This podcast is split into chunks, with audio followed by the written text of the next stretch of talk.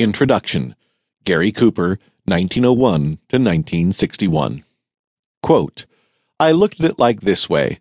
To get folks to like you as a screen player, I mean, I figured you had to sort of be their ideal. I don't mean a handsome knight riding a white horse, but a fella who answered the description of a right guy. End quote. Gary Cooper.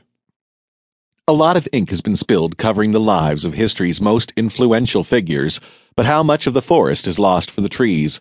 In Charles River Editors' American Legends series, you can get caught up to speed on the lives of America's most important men and women in the time it takes to finish a commute, while learning interesting facts long forgotten or never known. Hollywood has never had a shortage of actors who thrived in one genre, whether it was John Wayne in westerns or James Cagney in gangster films, but few had success across the spectrum like Gary Cooper, who managed to earn five Academy Award nominations despite an untimely death that cut short his career. Those nominations came for comedies, westerns, and dramas, with wins for High Noon in the World War I film Sergeant York. Given his accolades, a career that included roles in over 100 movies, and his immense popularity in the 1940s and 1950s, it's no wonder the American Film Institute ranked him the 11th greatest actor of the 20th century.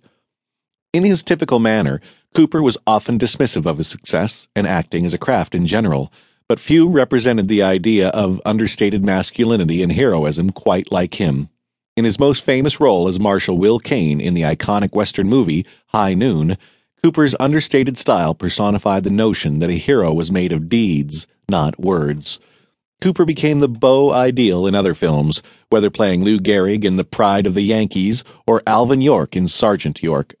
Naturally, his iconic status in Hollywood as a man's man made him popular off screen as well, and many of his affairs became nearly as notorious as his work.